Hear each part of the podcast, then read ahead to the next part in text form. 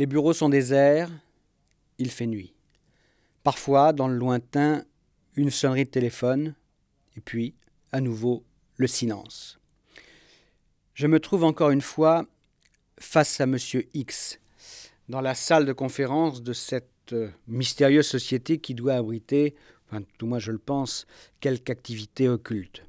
Et je vous rappelle que M. X m'a dissuadé d'essayer d'en savoir plus. C'est le prix à payer si je veux continuer à le voir et donc avoir le privilège de découvrir ses secrets. J'ajoute que jusqu'à maintenant, je n'ai pas réussi à mettre en défaut ce personnage qui tient tellement à demeurer anonyme. Même si, il me faut bien l'avouer, ces révélations m'ont laissé parfois un peu dubitatif. Bref, Monsieur X m'a donc fixé ce soir-là un nouveau rendez-vous. Il est assis devant moi, il a un petit sourire aux lèvres. Encore une fois, je suis frappé par l'impression de force qui se dégage de ce personnage âgé. Et encore une fois, je sais que nous allons jouer au chat et à la souris. Et d'emblée, avant même que je ne mette en marche mon magnétophone, M. X décide de me surprendre. Je résume. Depuis notre première rencontre à la bibliothèque de l'Arsenal, M. X m'a essentiellement dévoilé le secret d'affaires contemporaines. Cet homme a eu des relations étroites avec le monde obscur des services de renseignement. Il dispose d'informations inédites sur des affaires brûlantes, des dossiers qui ne sont toujours pas refermés. Mais aujourd'hui, m'annonce-t-il, il veut m'emmener très loin, du côté de l'histoire, ou de la petite histoire, comme vous voudrez. Car M. X a décidé tout simplement de me livrer le secret du masque de fer, c'est-à-dire, vous en conviendrez, un des secrets qui taraudent les historiens depuis bientôt trois siècles.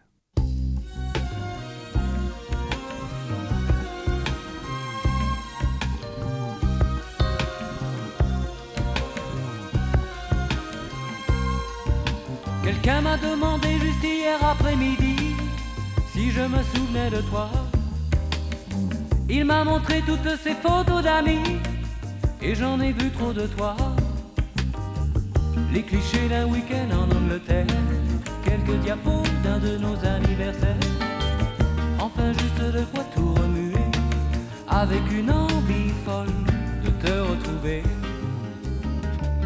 et de te chercher partout te retrouver. Et puis j'ai repris ce matin mon job à 8h pile, et là j'ai tout oublié. C'est drôle de voir comme les heures qui défilent peuvent à ce point tout changer. Après tout, je me fous de l'Angleterre et j'aurai bien d'autres anniversaires. Je vis la vie que je voulais mener. À quoi bon tout changer pour te retrouver? te chercher partout te retrouver.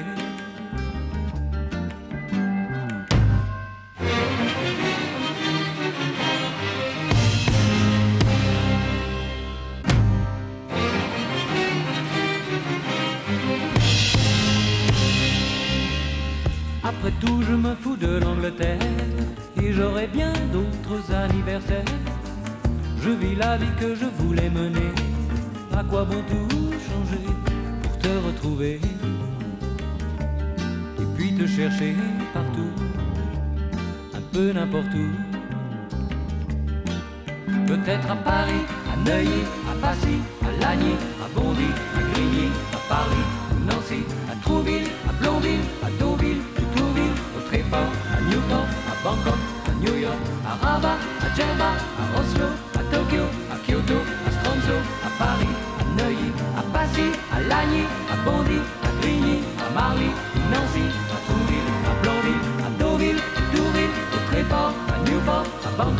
New York,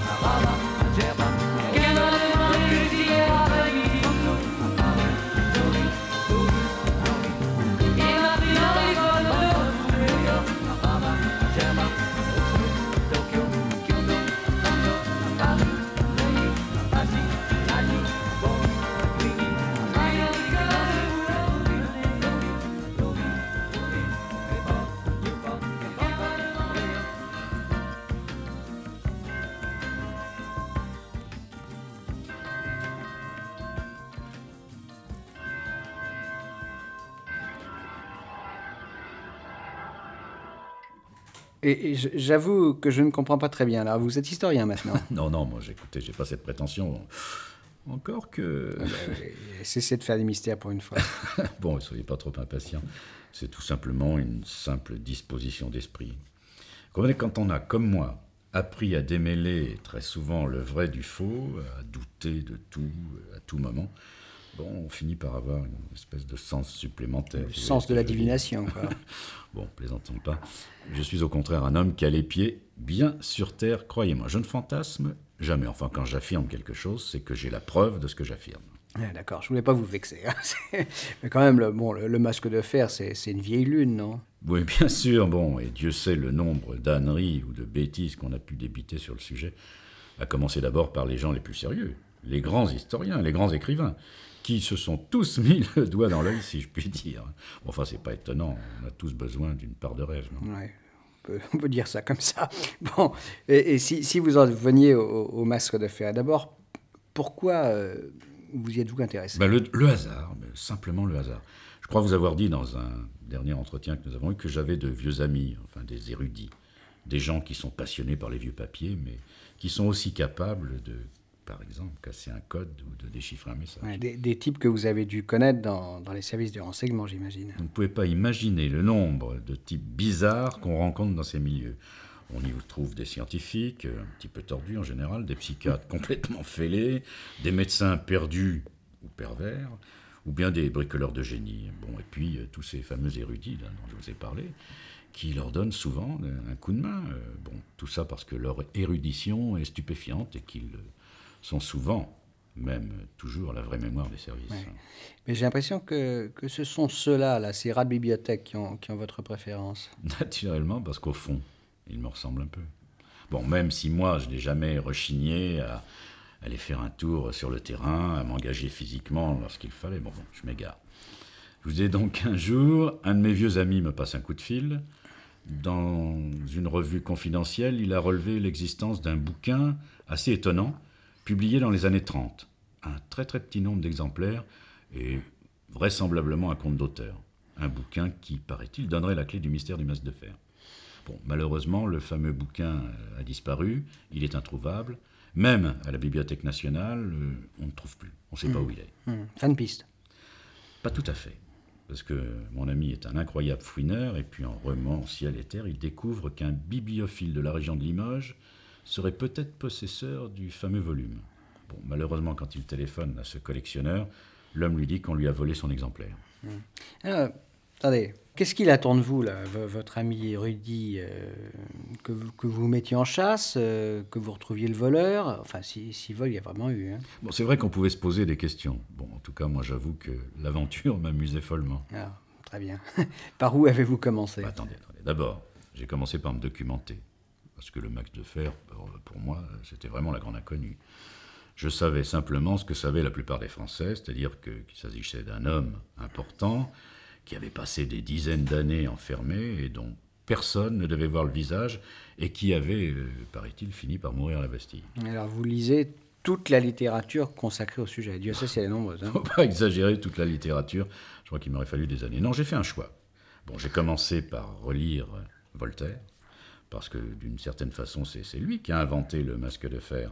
Bon, avec le succès que l'on connaît, puisque l'énigme passionne toujours les gens, trois siècles plus tard avant d'aller plus loin, hein, si on allait vite là, dites-moi tout de suite, parce que je suis impatient. Vous savez aujourd'hui qui était le masque de fer? Oui, monsieur Pénaud, je le sais.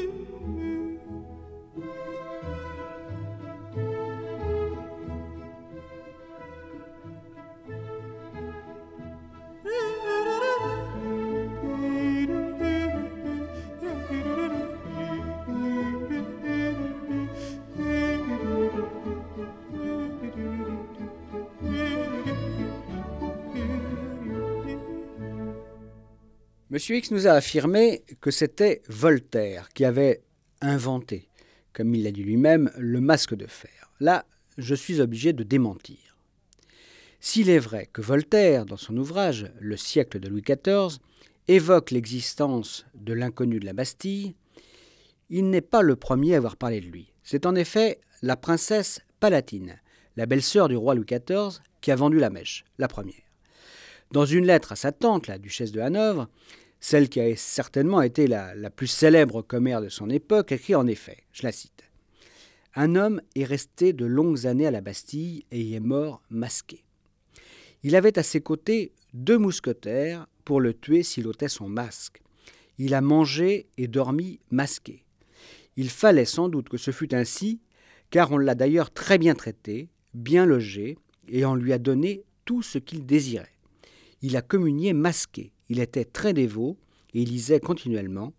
On n'a jamais pu apprendre qui il était. Inutile de dire que la duchesse de Hanovre, n'étant pas moins avide de potin que son illustre nièce, la nouvelle a rapidement fait le tour des cours d'Europe. Ainsi, bien avant la publication de l'ouvrage de Voltaire, la légende de l'inconnu de la Bastille avait fait son chemin. Mais reprenons le fil de mon entretien avec M. X. C'est vraiment très très intéressant de relire Voltaire euh, quand il évoque le masque de fer, parce que d'une façon tout à fait curieuse d'ailleurs, il n'a jamais cessé d'y revenir tout au long de sa vie comme si cette question le tarabustait. À votre avis, autant que vous puissiez le savoir, hein, il avait une raison personnelle? Non, je ne crois pas. Enfin, très vite, Voltaire a compris que cette histoire euh, cachait un secret d'État. Et il n'a eu de cesse d'essayer de trouver, comme moi d'ailleurs. Et puis il a ajouté, lui, au fil des années, détail après détail, révélation après révélation. il a peut-être le, sens du suspense après tout. Et puis, euh, entre nous, le mystère, ça fait vendre. Ah, certainement. Et Voltaire ne devait pas être insensible à cet aspect des choses. Mais non, non, il y a quand même autre chose. C'est d'abord lui, je vous le rappelle, qui a parlé le premier du masque lui-même, du masque de fer. Il écrit à peu près, je vous le livre de mémoire, que le prisonnier avait un masque dont la mentonnière avait des ressorts d'acier qui lui laissaient la liberté de manger. Très compliqué quand même. Hein. Enfin, si on ne voulait pas euh, que ce prisonnier soit vu, à mon avis, il suffisait de lui coller sur le visage un masque de tissu au, lieu d'inventer un appareillage aussi compliqué, non? C'est juste, oui, mais enfin ce fameux masque de fer, ça sent vraiment l'invention à 100 lieues. Bon, et pourtant, euh, M. Voltaire, à ce que je sache, n'était pas un plaisantin. C'est donc qu'il voulait vraiment attirer l'attention, frapper les imaginations en décrivant ce masque terrifiant. Ah, on n'est pas loin des romans gothiques. Oui, je vous le concède.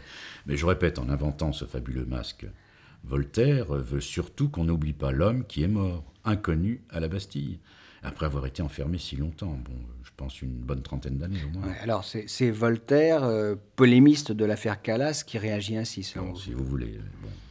Et je vous le disais, Voltaire va s'efforcer donc d'enfoncer le clou, avec toujours pour unique but de frapper l'opinion, y compris en racontant des balivernes. je suis désolé de le dire. Voltaire raconte des balivernes. Bon, vous avez des exemples? Bon, un seul.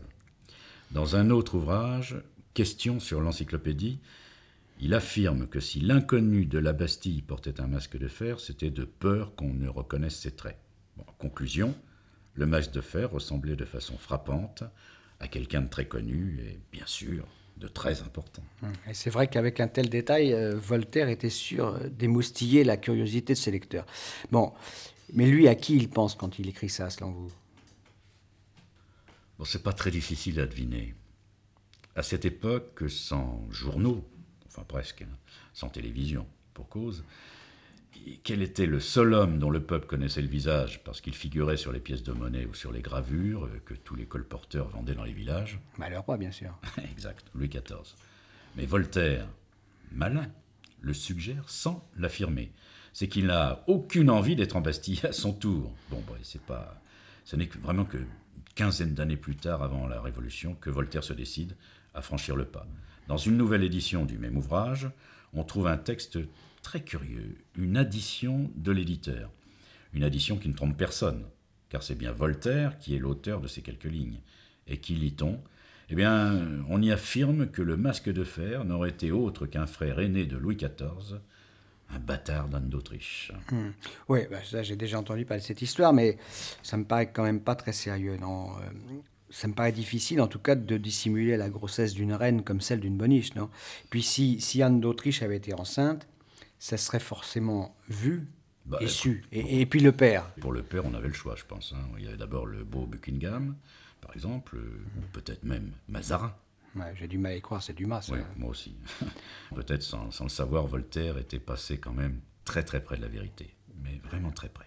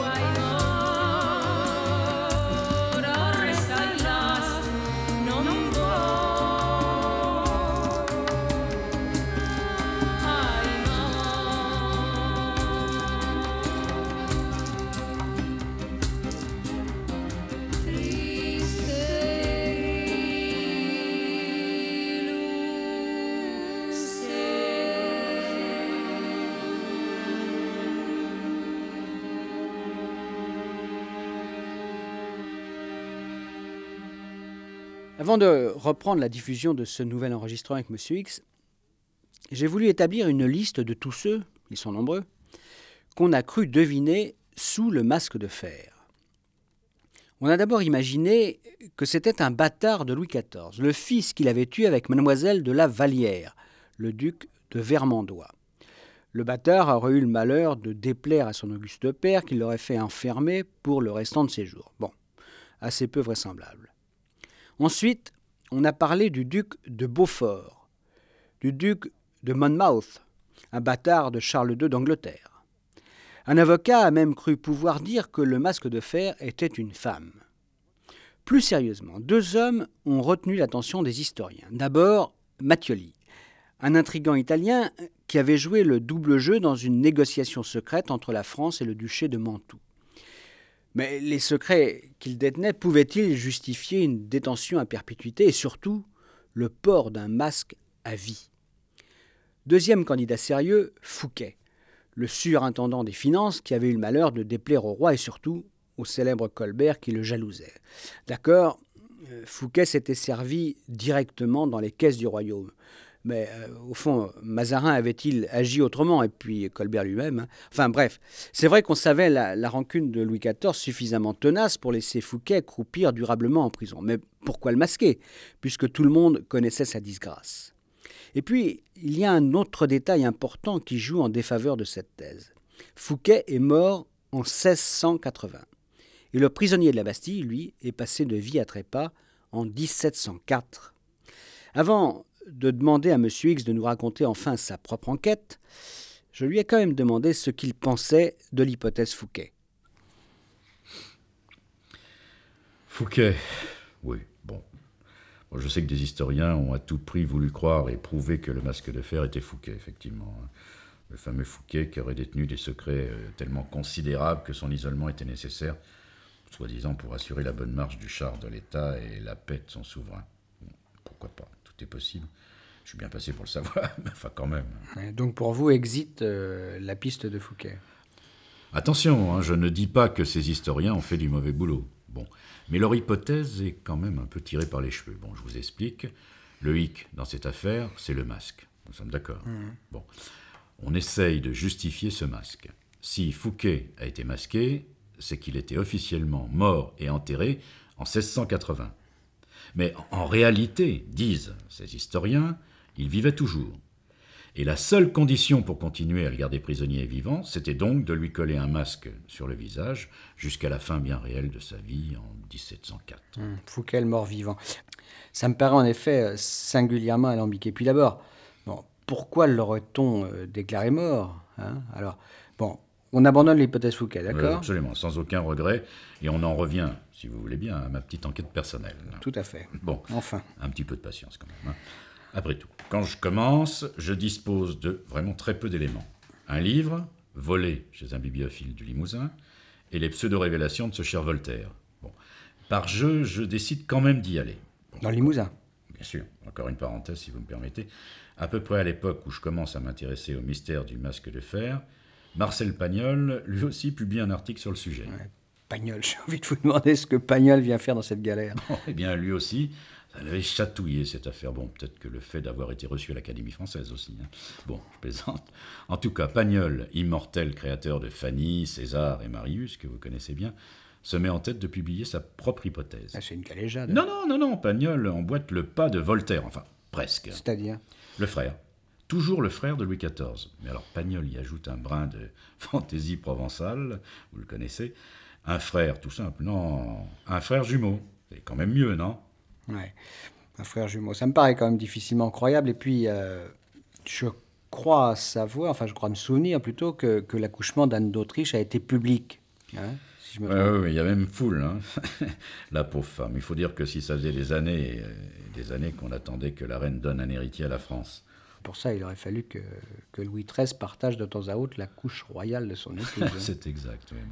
Enfin, le roi, qui était pourtant fils du ver galant, avait vraiment très peu d'appétit pour la chose. Il préférait la chasse, ou peut-être même l'autre sexe, si on écoute quelques mauvaises langues. hein. Bon, enfin, si j'en crois l'histoire et la chronique de l'époque, l'intérêt supérieur du royaume lui a commandé un beau jour d'entrer dans le lit de sa femme. Et de la besogne royale, comme on disait en ce temps-là, est né au bout de neuf mois un fils, Louis. Louis, euh, qui s'était fait tellement attendre qu'on l'a aussitôt baptisé Dieudonné, c'est-à-dire le bien nommé. Un accouchement qui était euh, tellement attendu, en effet. Et, et public de surcroît. Alors, je vois pas comment on aurait euh, escamoté le jumeau, si, si jumeau il y avait, non? Vous savez, M. Pagnol était un homme d'imagination, bon, vous le savez. Eh bien, il a trouvé la solution. Un bébé apparaît, c'est Louis. La cour applaudit, on se congratule, on rend grâce, on félicite respectueusement son père. Bon, enfin, on salue la mère qui continue de geindre sur sa couche au milieu des matrones. C'est la fête, quoi. Une liesse inimaginable. Et plus de huit heures après, alors que la foule s'est retirée, Anne d'Autriche donne donc à ce moment-là naissance, dans le secret de sa chambre, à un second enfant, le frère jumeau de Louis. Un bébé qu'on s'empresse aussitôt d'escamoter, parce que la fameuse loi salique n'a absolument pas prévu la naissance de dauphins jumeaux. Et voilà un masque de fer de plus. Un masque de fer en fond, non, ça vous permettez de douter. hein. Bon, je vous en prie. Mais Pagnol, comme Voltaire, avait entrevu que la vérité sur le mystère du masque de fer se trouvait quelque part, euh, comment dirais-je, bah, quelque part au plus profond de l'alcôve de Louis XIII et de son épouse Anne d'Autriche. Et je vais vous le prouver.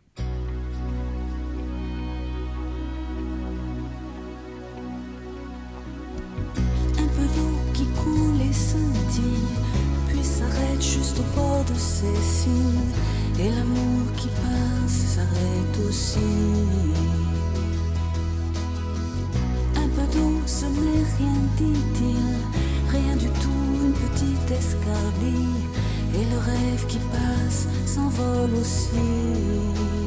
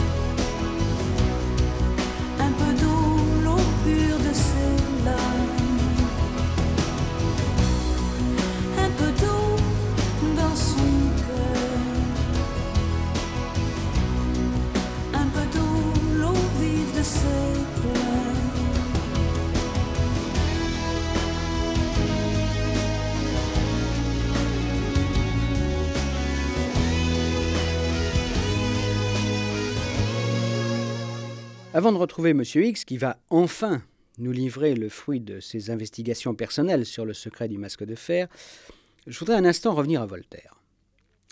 Dans son Siècle de Louis XIV, édition de 1751, j'ai trouvé une phrase tout à fait étonnante. Je cite Voltaire, qui parle du mystérieux inconnu masqué qui, avant d'être incarcéré à la Bastille, fut emprisonné à la forteresse de Pignerol, puis dans l'île Sainte-Marguerite. Je cite Voltaire. Donc. Ce qui redouble l'étonnement, écrit le philosophe, c'est que quand on l'envoya dans l'île Sainte-Marguerite, il ne disparut dans l'Europe aucun homme considérable. Phrase étrange. Car à l'évidence, le masque de fer était un personnage considérable. Sinon, pourquoi l'aurait-on fait escorter lors de ses déplacements d'une prison à l'autre par un détachement de 45 mousquetaires?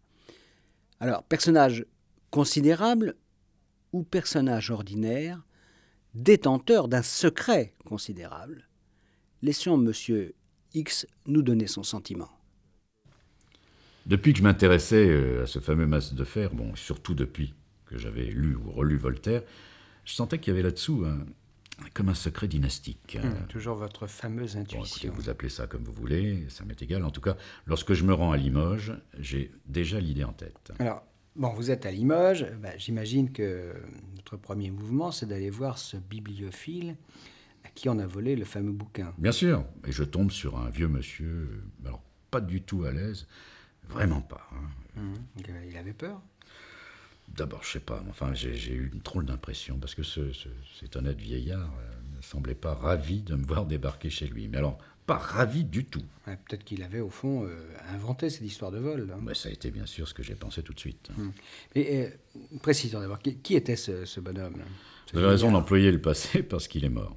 Bon, c'était le style vieille noblesse de province, raide, confiné dans la naphtaline, si vous voyez ce que je veux dire. Bon, en plus, certainement fauché, car euh, chez lui, ça sentait pas très bon, ça sentait la poussière, le vieux. Alors, euh, face à, à ce hobro, qu'est-ce que vous faites? Bah, je m'installe à Limoges et je mets le vieux sous pression. Ça veut dire quoi, ça? Ben, je vais le voir sous un prétexte ou un autre, je lui téléphone, je laisse entendre que je ne crois pas à son histoire, je le surveille et je lui fais savoir. Ouais, Vous voulez le faire craquer, c'est ça, comme, Ouais. comme un flic. Euh, je suis sûr qu'il va réagir. Donc, à un moment ou à un autre, euh, il va commettre une erreur. Et j'ai raison. Un soir, j'assiste à une étrange réunion. Vous assistez? Oui. Vous savez qu'il existe des petits appareils très pratiques, de plus en plus sophistiqués maintenant d'ailleurs, qui permettent de suivre une conversation sans être forcément présent. Hmm, vous avez, comme on dit maintenant, vous avez sonorisé sa maison, c'est ça, installé des, des micros. Exact. Bon, c'est pas très joli, mais enfin, j'avais pas le choix. Alors, cette réunion Bah, cette réunion, une assemblée de vieillards, une sorte de secte des monarchistes légitimistes comme on n'en fait plus, complètement paniqués à l'idée que je pourrais découvrir leur secret, parce qu'ils détenaient un secret, ben alors d'une façon quasi maniaque. Ils voulaient à tout prix, ben vraiment à tout prix le préserver. et, et ce secret a un rapport avec le bouquin? Oui, parce que tout était dans ce fameux livre. Et ces dignes vieillards s'étaient fixés euh, comme une sorte de devoir sacré euh, de s'emparer de tous les exemplaires encore en circulation et de les détruire. Ce qu'ils avaient fait, il ne restait plus qu'un seul exemplaire et c'était celui de mon aristocrate bibliophile. Donc, il faut croire que le- ce secret, le secret contenu dans ce, ce bouquin était donc considérable. Considérable Et je l'ai découvert plus tard, enfin, quand j'ai mis la main sur le livre. Et vous l'avez volé? Emprunté. Emprunté seulement, cher monsieur. Mais bon, je tiens pas tellement à entrer dans ce genre de détails subalternes. Ben voyons. Alors, alors ce secret? Bah, C'était bien sûr le secret du masque de fer. Et bon, et si ces vieillards le protégeaient de toute leur pauvre force, c'est que sa révélation aurait porté un sacré coup à l'honneur de la famille royale. Expliquez-moi ça. Eh bien, ce livre racontait l'histoire du médecin de la reine Anne d'Autriche et de la famille de ce praticien. Un médecin qui avait assisté à l'autopsie de Louis XIII et qui, écoutez bien, avait constaté de visu que le roi n'était en aucun cas physiquement apte à assurer sa descendance. Vous en tirez vous-même les conséquences. Vous dites ça, les, vous dites les choses très poliment, mais alors si, si je vous suis bien et, et- et si euh, on suit ce, ce médecin aussi, hein, Louis XIV ne pourrait pas être le fils de Louis XIII. C'est ça, ce qui veut dire qu'il n'était pas un Bourbon. Et le masque de fer alors? Bah, C'était le gendre de ce médecin, un magistrat. Il avait trouvé dans les papiers de son père une relation de l'autopsie. Et il avait eu la maladresse d'en parler à un ami, le célèbre Larénie, lieutenant général du royaume. Un policier qui ne plaisantait pas déjà à l'époque avec les secrets d'État. Immédiatement, le document a été brûlé, le gendre arrêté dans la plus grande discrétion. Sa famille ne l'a jamais revu, bah, forcément, puisqu'il était devenu le masque de fer.